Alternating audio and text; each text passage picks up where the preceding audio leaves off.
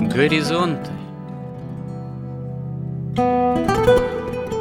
Авторская рубрика протерея Андрея Спиридонова и Георгия Лодочника Люди, явления, события –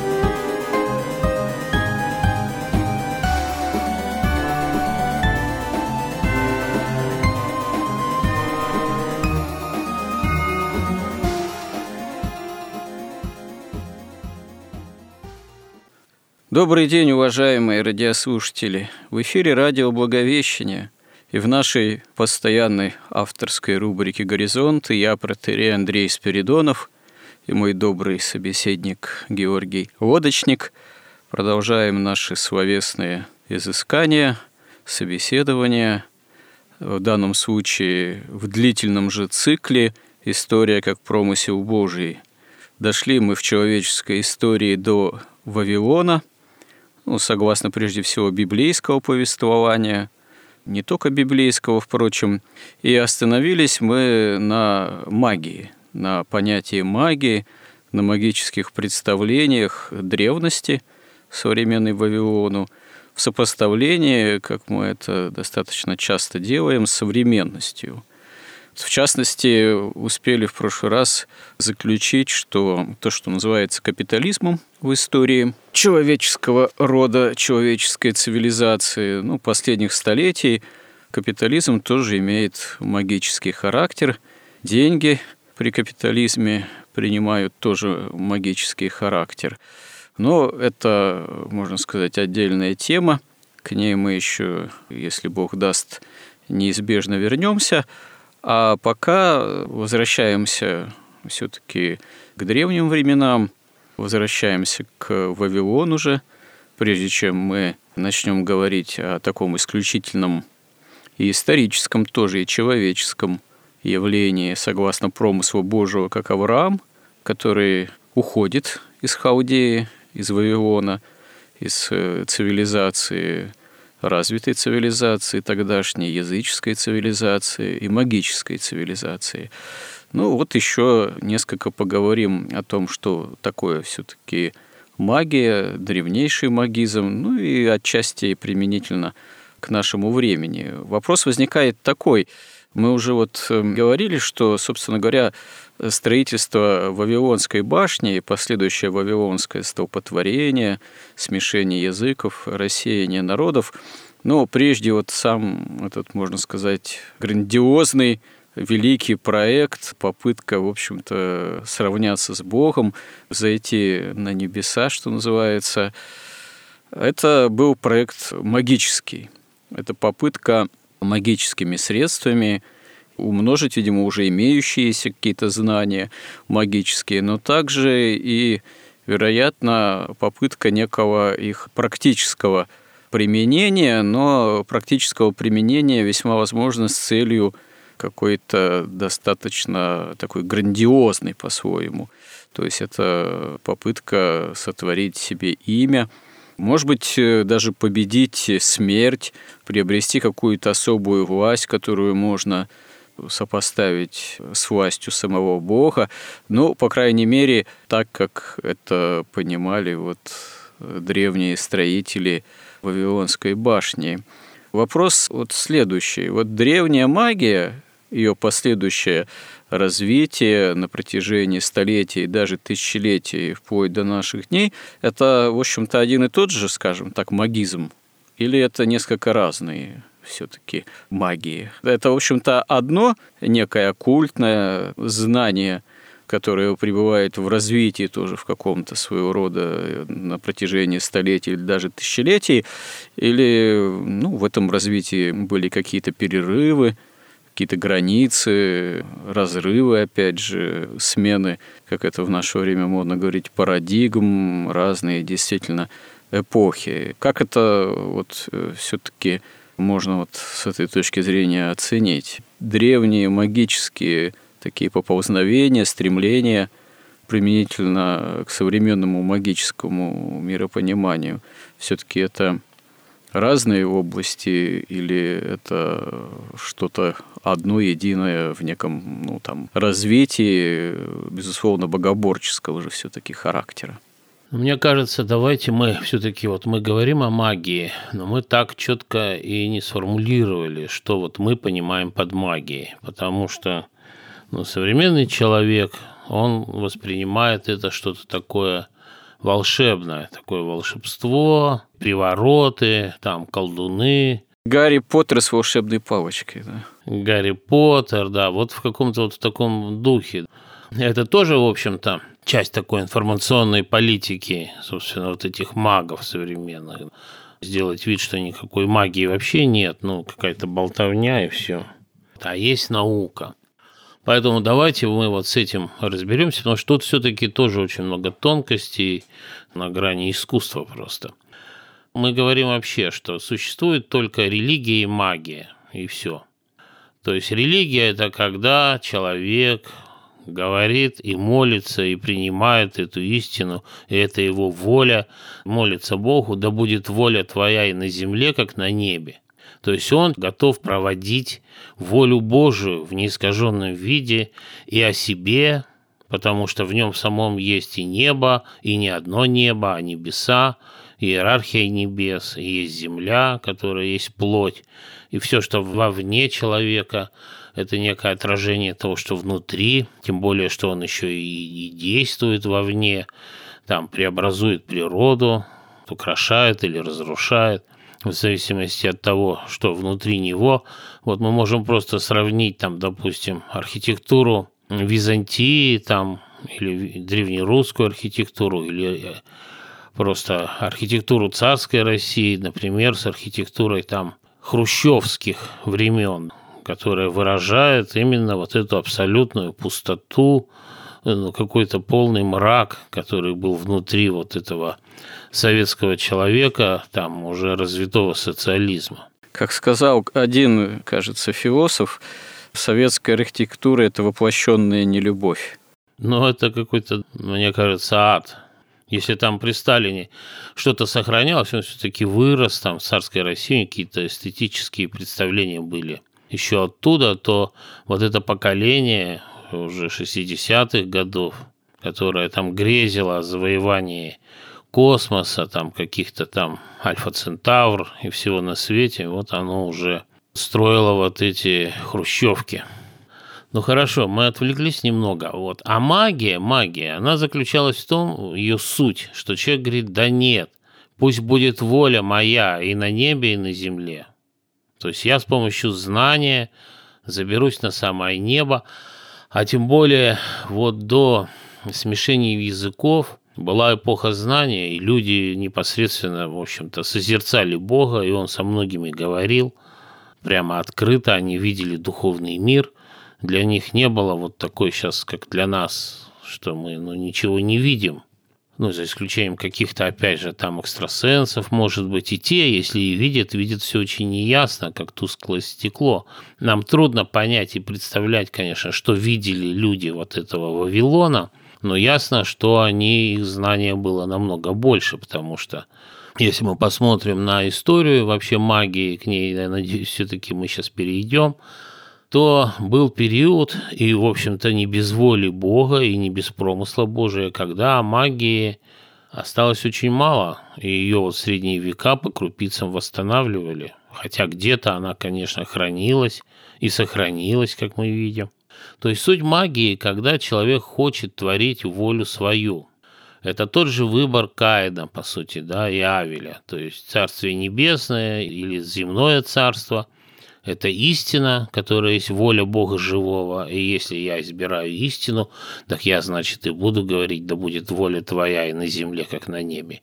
Если я избираю собственную выгоду, но я буду говорить, да нет, пусть будет воля моя везде, где только можно, и на земле уж точно, и по возможности на небе.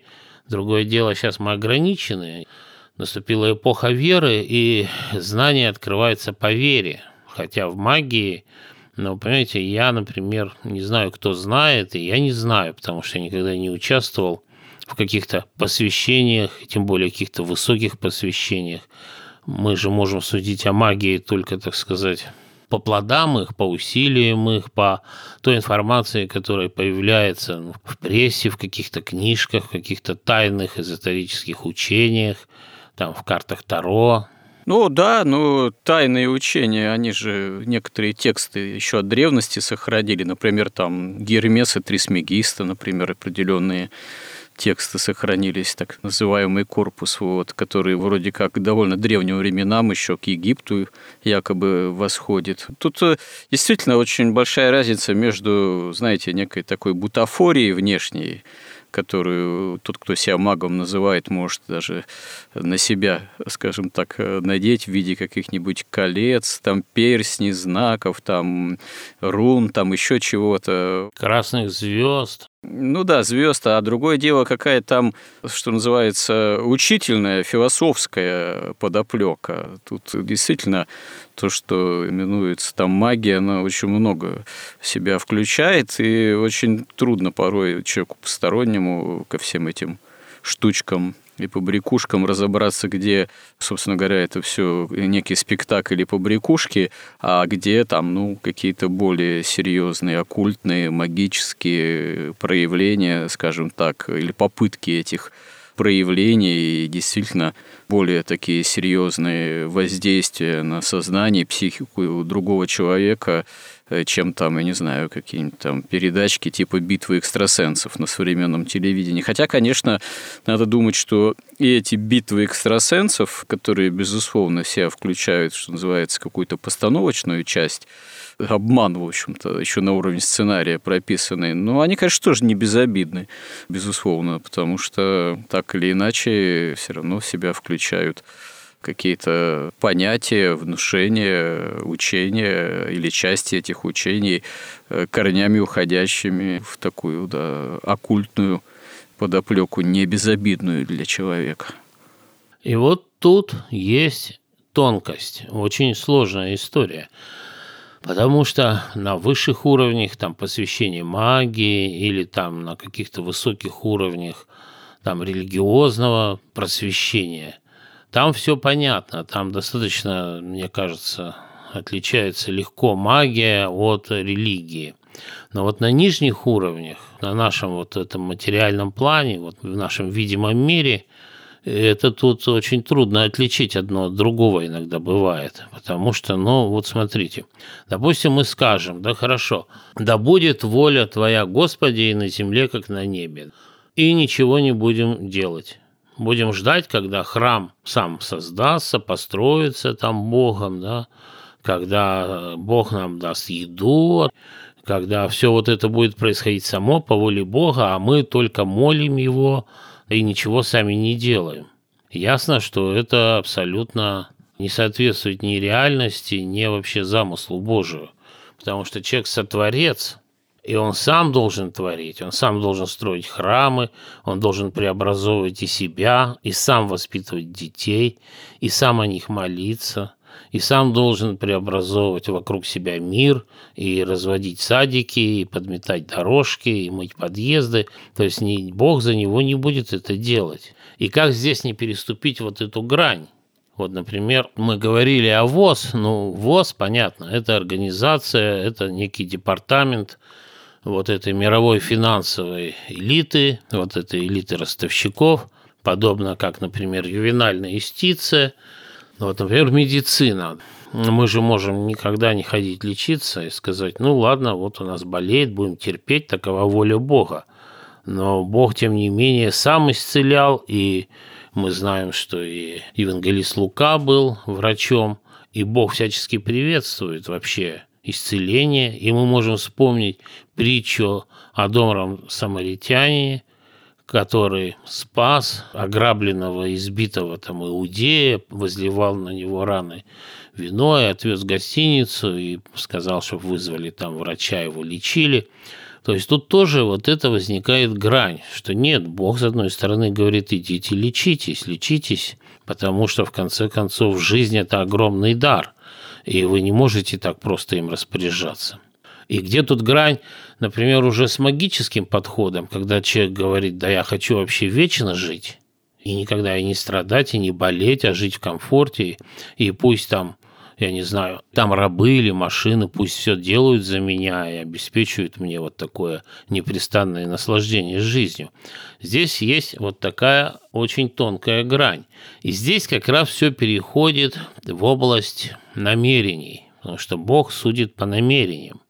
Поэтому вот, например, медицина. Если медицина хочет продлить жизнь человека, для того, чтобы он успел спастись, чтобы он успел покаяться, чтобы он успел взойти вот по этому пути божественной эволюции, чтобы стать лучше, да, и чтобы не попасть в ад, но это одна мотивация, это одно намерение.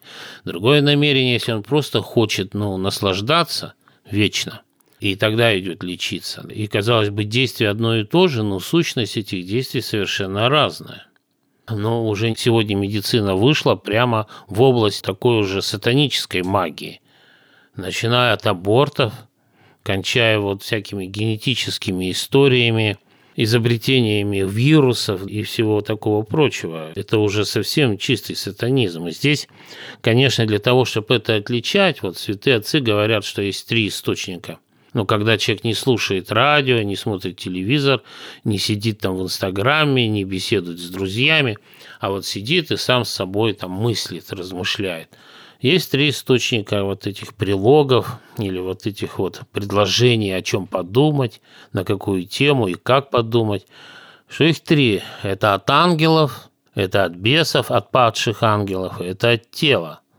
Ну, от тела прилоги они нейтральные, не содержат ни добра, ни зла, ничего. Это, ну, как необходимость жизни. Пойти поесть, там, поспать и так далее. Или уйти в тень там с палящего солнца. Ну, такие простые вещи. Но даже к этим призывам тела, прилогам от тела примешивается иногда сатаническая воля и превращает их как бы в похоти. Как я не помню, кто говорил из святых отцов, что Бог дал человеку пищу, а сатана послал от себя повара. И мы же знаем, что сатана и его ангелы в его иерархии, они тоже ведь ангелы, это тоже вестники. Они имеют такой же доступ к разуму, к духу и к сердцу человеческому, как и настоящие ангелы, не падшие. И поэтому человек, однажды покорившись им, он открыл им доступ в свое сердце, и он сейчас вынужден непрестанно контролировать, откуда эта мысль исходит. Но в том же, даже вот если он идет в больницу, там лечиться или лечит наоборот. И, конечно, это непростое искусство, этим, собственно, и занимаются святые всю жизнь свою. Для этого существует христианское богословие, христианская аскетика. Но вот я не помню тоже кто, один из священников московских, он на этот счет давал такой простой, такой интересный такой метод, такой экспресс-тест – он говорит, вот если вы хотите что-то сделать, вам пришла какая-то мысль, но вы можете легко проверить, от Бога она или от бесов. Вы сделаете такое предначинание во славу Божию, и потом говорите вторую часть мысли, ну то есть ну, ту мысль, которая вам в голову пришла, и вы сразу поймете, от Бога это или нет. Ну вот, например, если сказать «во славу Божию пойдемте сделаем аборт», да, все предельно ясно. Но вы знаете, тут я подумал, вот вы еще про медицину упомянули современную, и современные так сказать, исходящие там от ВОЗ, от э, властей современных веяния. Замечательно это пример, что вот вы сейчас говорили, как проверить, да, когда тот или иной тебе лично помысел пришел. Но стоит заметить, что современные такие идейные, в том числе веяния, они иногда очень непростыми в этом отношении являются. очень много э, дьявол хочет, видимо, в этом отношении запутать э, человека. Ведь э, смотрите, вот вся эта история с пандемией, сейчас с такой повальной вакцинацией и пропагандой этой вакцинации, они ведь якобы замешаны на заботе о человеке, да, о человеческой жизни. Но если задуматься, то с христианской точки зрения забота о человеческой жизни должна быть прежде всего заботой о спасении человека для вечности. Это не отменяет, естественно, заботы о земной жизни, об устроении земной жизни человека. Но когда одновременно с этим человек становится мерой всех вещей, то здесь начинают происходить э, такие грандиозные подмены. Они уже давно начали происходить. Это подмены именно гуманистического характера, когда не Бог на первом месте, а вот э, человек, а Бог выводится за скобки, и о нем вообще или забывается, или он потом вообще начинает его существование отрицаться. А вот благо одной только земной жизни человека, его здоровья, тем временем становится абсолютным. И ради этого абсолютного блага можно, вообще-то говоря, идти на самые разные ухищрения. Вот сейчас, например, такая информация распространилась, что возможно, что в состав современных вакцин входят в их изготовление технологии, которые уже на Западе, особенно применительно к неким конкретным корпорациям, фармацевтическим и также теми, которые те или иные продукты питания изготавливает. Ну, прежде всего, это фармацевтические компании. Вот они используют довольно широко, увы, распространенную технологию, Human Embryon, там, Kinder.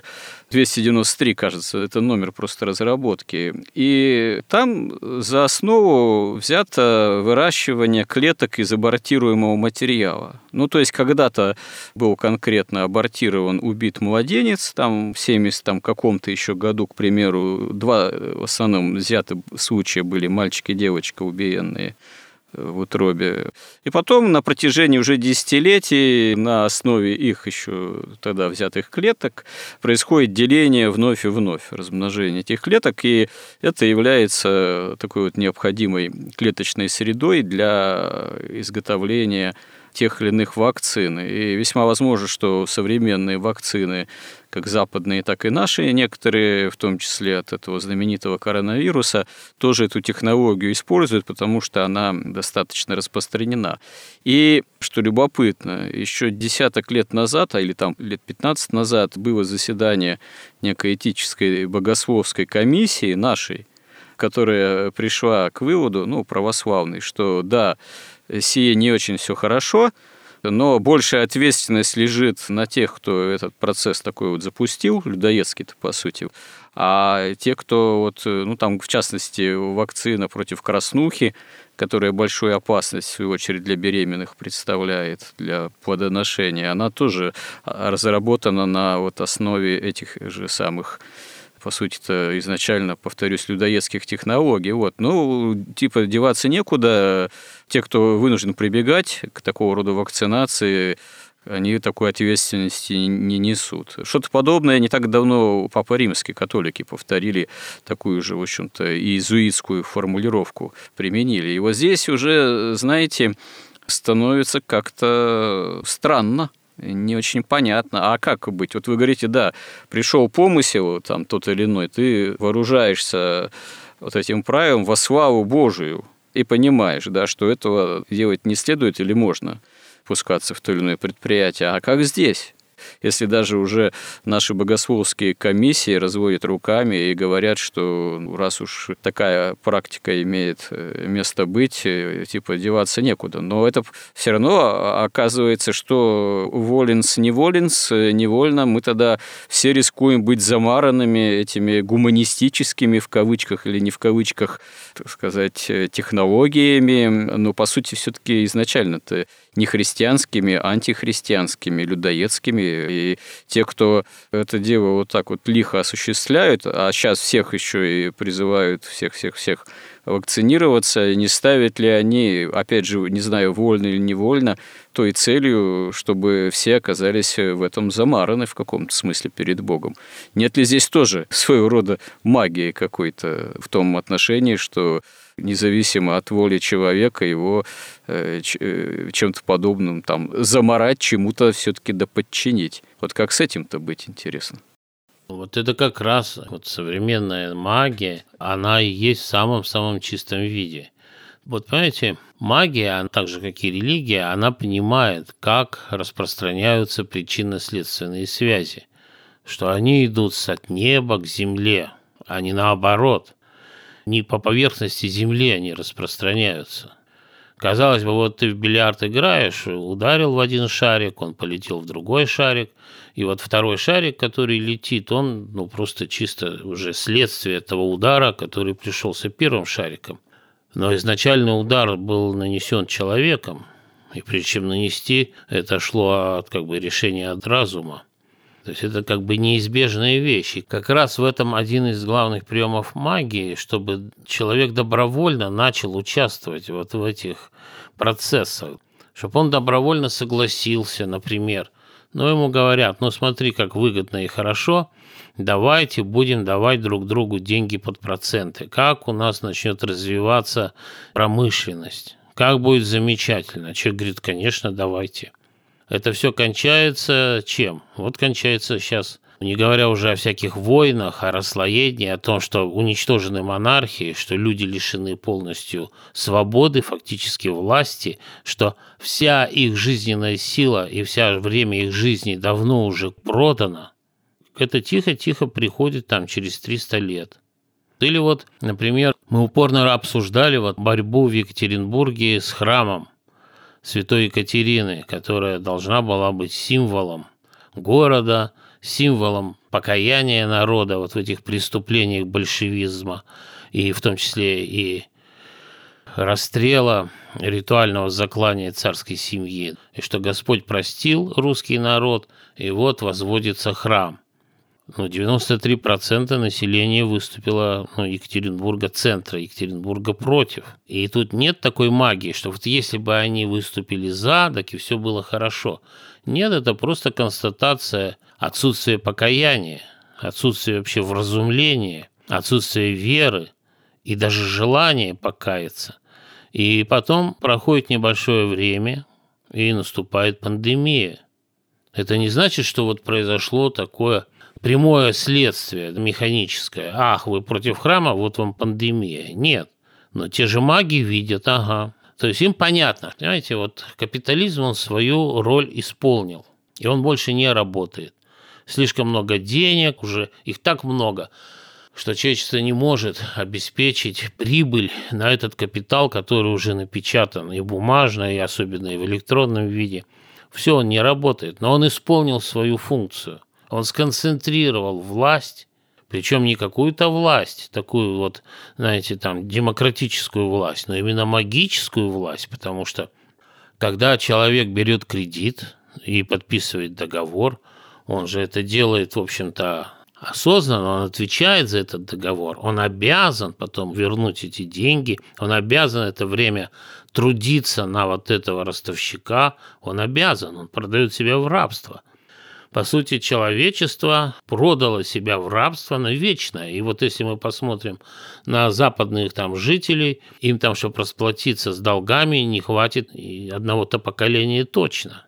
Интересно, я тут недавно читал или смотрел, да, что создание Федеральной резервной системы, да, знаменитой ФРС, э, в 1910 году. Точнее, оно было чуть позже, в 13 кажется, создано, а предварялось заседанием 1910 году сильных мира сего тайным заседанием э, банкиров американских которое было настолько тайным, что не сохранилось никаких ни записей, ни протоколов. Туда даже Черчилля, по-моему, не пустили. Вот это было действительно какое-то, видимо, чуть ли не магическое, оккультное, видимо, собрание тайное, которое в конечном счете привело ведь именно первый такой крупный шаг, э, помимо революции, насколько я понимаю, вот э, создание вот этой ФРС, оно и привело к тому, что вы говорите, потому что это как раз-таки включило, что называется, потом печатный станок для денежных купюр, в общем-то, неограниченную возможность да, вот, печатать эти самые деньги. Там дело в том, что деньги стали печатать частные компании. Ну да, появилось разрешение для банков, собственно говоря, печатать деньги. Да, вот. Если продолжим вот эту тему, нашу все-таки, вот этого вовлечения людей вот в магические вот эти действия, они не понимают, они когда пошли скакать там против храма, им казалось, что ну что, вот им важен этот сквер, и все. А маги понимают, что тем самым они отказываются от покаяния, от прощения Господнего. И маги видят, что Россия, она остается беззащитной перед ними. То есть она не получила защиту от Бога. Они просто видят этот факт. Мало того, они видят как бы согласие 93% именно вот на отсутствие этой божественной защиты, то есть веры в себя, там, в свой сквер, там, фонтан, там, и еще во что-то. То есть они видят, там еще такая есть тонкость, что когда вы творите такую злую магию, да, вы должны умудриться так, чтобы вот эта карма, вот это наказание, последствия за это зло ложилось в значительной степени не на вас, а на тех, с кем вы это зло сотворяете. И поэтому, ну, вот эти попрыгунчики, значит, приняли на себя отчасти, можно сказать, вот это наказание за начало вот этой пандемии, потому что пандемия но там даже не важно, это был искусственный вирус или это естественный вирус. Его используют именно с конкретной совершенно целью. Интересно, там, например, вот такой у нас есть аналитик Фурсов, он приводит цитаты там иногда всяких западных уже теоретиков вот этих вот глобализма. И оттуда следует, что, собственно, у них цель на ликвидацию частной собственности вообще – то есть СССР это был такой эксперимент, где людей лишили частной собственности.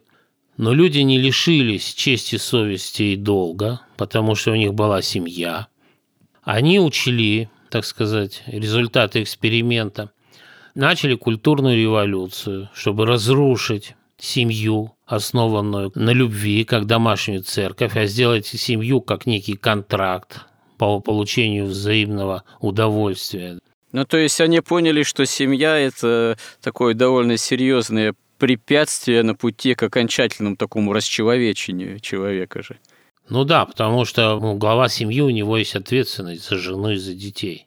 А когда у него жена феминистка, она сама по себе, то что о ней вообще заботиться? Тем более она рожать не собирается, детей нет. Так и вообще какой смысл жениться-то тогда на ней? Поэтому люди атомизируются, ведь человек, он триедин, мужчина, женщина и дети, а когда они его на части человека разделили, отдельно одна половинка, отдельно другая половинка, а детей вообще нет, то они, у них нет никакой объективной ответственности вообще ни перед кем. Ну, и они полностью поклоняются деньгам или там вот, ну, просто пропаганде через интернет, там, у них и нет смысла-то ни культуру творить, ни вообще что-то делать, только наслаждаться им надо как-то вот таблетками какими-то запастись, чтобы уснуть. Тяжелая история. Поэтому они сейчас, насколько можно судить, они именно хотят построить то, о чем мечтают наши красные, СССР 2.0.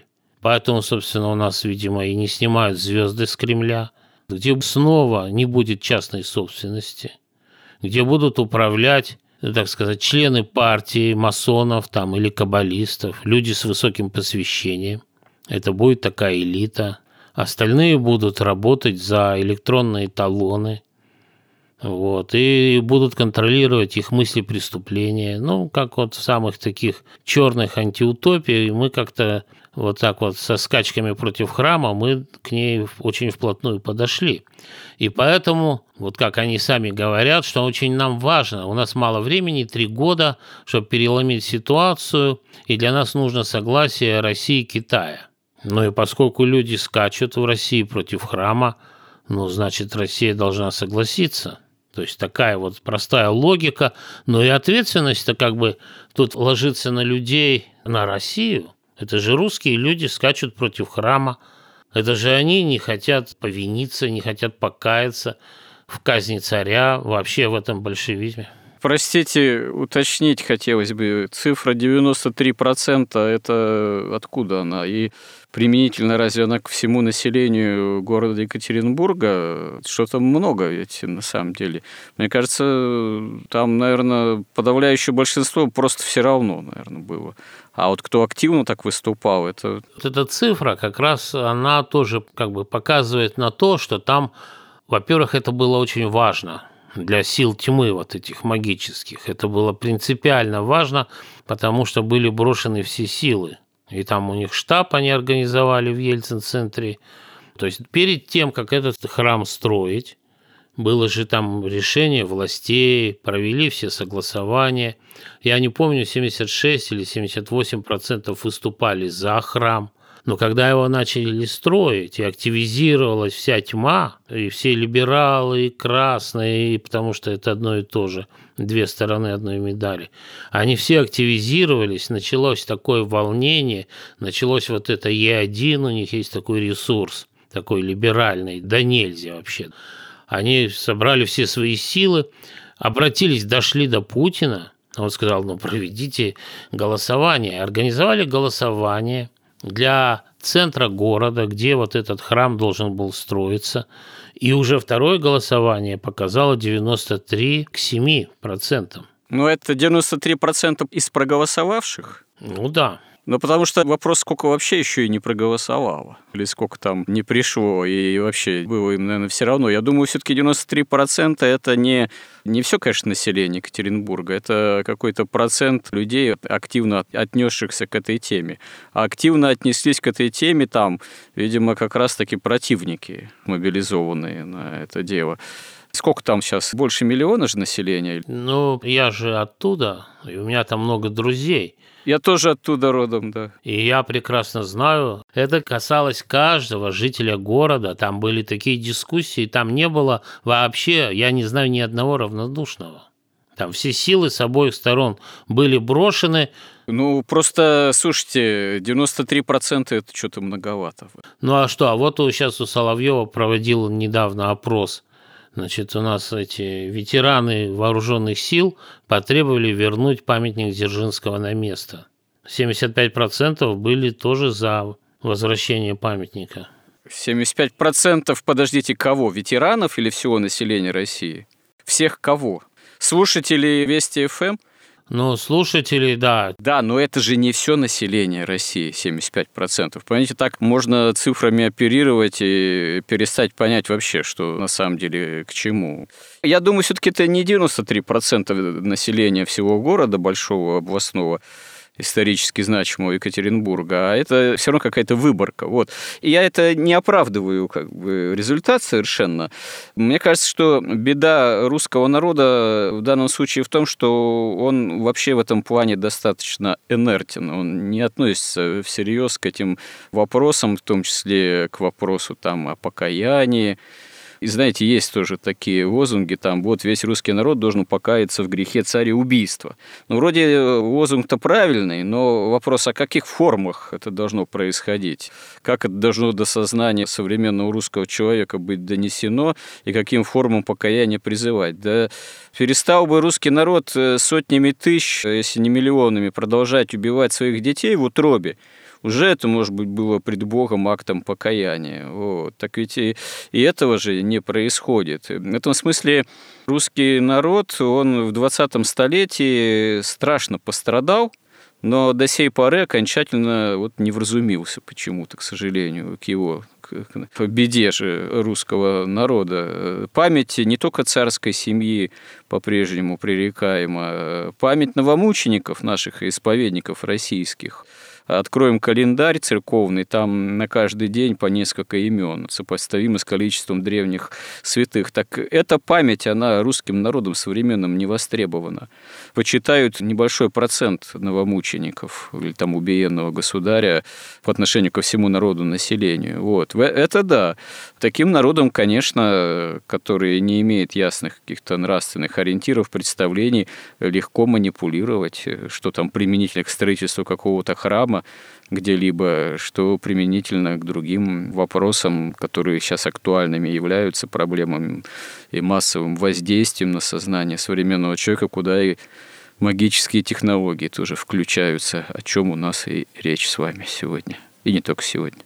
Да, вот я как раз и пытался ответить вот на этот вопрос о том, каким образом на нас воздействуют вот эти вот вакцины, разработанные на основе убитых младенцев. То есть это какое-то сначала убивают младенцев, причем из просто из какого-то жажды наслаждения, ну, чтобы не мешался.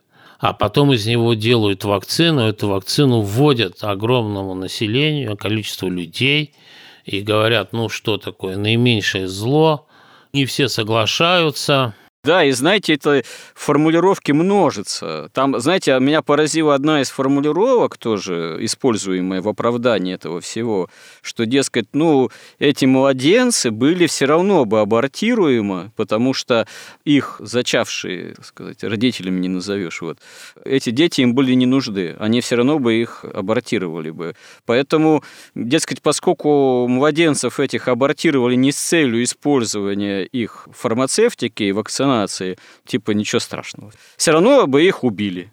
А так их убили типа не напрасно. Вот представьте себе тоже, какая, не знаю, иезуитская формулировка в нравственном отношении. Как раз вот это достаточно такая сложная и рассчитанная на века вот эти магические технологии. Мало того, что вина-то ложится в конце концов на кого? На тех, кто это одобрил, на тех, кто это принял, точно так же на тех, кто скакал там перед храмом, хоть они ни сном, ни духом вообще, ну, поскакали, а потом там огромные последствия. Я вот тут прочитал 16-летняя Марина Цветаева – в восьмом году писала там письмо, как она вот, а, только я подумаю о революции, у меня крылья вырастают, и как же можно без революции, неужели эти улицы вот останутся навсегда в таком порядке, неужели никогда камни не полетят в окна этих зданий, вот она писала, писала, потом пришла революция, ну да, ну и пожали бурю потом все. Потом пришла революция, в конце концов она покончила с собой. И вот эти скакуны они ведь не отдают себе отчета. Мало того, вот эти процессы, они во времени довольно длинные, и это может отражаться на их детях, на их внуках. Вот это и есть магия самое настоящее в самом таком чистом виде. Не просто как бы вот берет маг, что-то там наколдовал, но именно он втягивает людей, своих жертв, втягивает в эти процессы, он втягивает и возлагает на них же ответственность следствие того, что они делают. То есть это очень изощренная и сложная история, вот эта магия. Это не какие-то волшебники там с палочками Гарри Поттеры. Это все идет от Вавилона тысячи лет, продолжается. Собственно, ведь и вот мы до этого дойдем, и Христа-то распяли каббалисты, маги. Но с другой стороны, вот я что хотел сказать, и Евангелие не отрицает существование магов – Потому что вот эти волхвы на греческом языке, это прямой перевод, это маги. Это три восточных мага. Они увидели звезду и пошли поклонились Христу. Это что значит? Это значит, до Христа, вот особенно люди на Востоке, когда вот эта истинная религия была утрачена, ну, какие-то выдающиеся люди, аскеты, у которых дух все-таки пробудился, они пытались найти истину, они там занимались аскетизмом, там, молитвой, созерцанием, медитацией. Они делали все, чтобы постичь эту истину, чтобы получить как бы бессмертие. Но никто из них не мог этого сделать, потому что без Христа это невозможно. И когда вот эти ну, можно их сказать, что это белые маги, но это те люди, которые, не имея откровения божественного, все-таки пытались истину постичь, и когда они увидели звезду, которая звезда, как тоже все святые отцы говорят, это был просто ангел, и он их вел два года на поклонение Христу. То есть весь Восток, все вот эти религии, все вот эти люди, которые после Вавилонского столпотворения утратили истинное знание, то лучшие из них пришли и поклонились Христу, Его жертве, потому что только через Него человек может обрести любой Человек, кто хочет постигнуть истину, он может только через Христа ее постигнуть и только во Христе преодолеть смерть. Да, но вот эти персы, эти маги были наследниками всего истинного, что было и в Вавилоне тоже. Известно, что вавилонская религия, ну, язычество, оно достаточно долго сохраняло память о едином Боге, но просто Постепенно-постепенно эта память, конечно, утрачивалась, она затемнялась э, все более развивающимися такими политеистическими представлениями, представлениями о множестве-множестве духов и так далее. Это отдельная тема, сейчас э, у нас уже эфирное время подходит к концу, но вот, впрочем, довольно интересно, что разговор о Древнем Вавилоне он вызывает такие любопытные аналогии, сопоставления э, с современностью и с тем, что в нашей современности происходит. Бог даст, мы еще эти темы продолжим в следующих наших сюжетах, наших горизонтов. Если хотите что-то подытожить, э, пожалуйста, еще немного времени есть.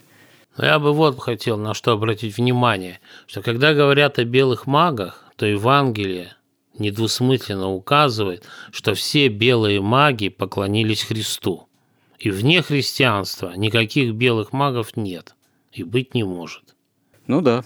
Ну что ж, на этой оптимистической, в том числе и для магов, ноте мы нашу сегодняшнюю беседу завершаем. Спасибо вам за этот интересный разговор и благодарим всех, кто с нами кому наши беседы действительно интересны. Храни всех Господь.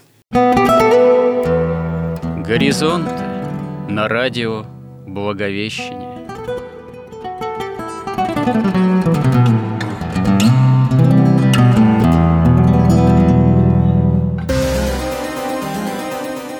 Разговор вели протерей Андрей Спиридонов и Георгий Лодочник –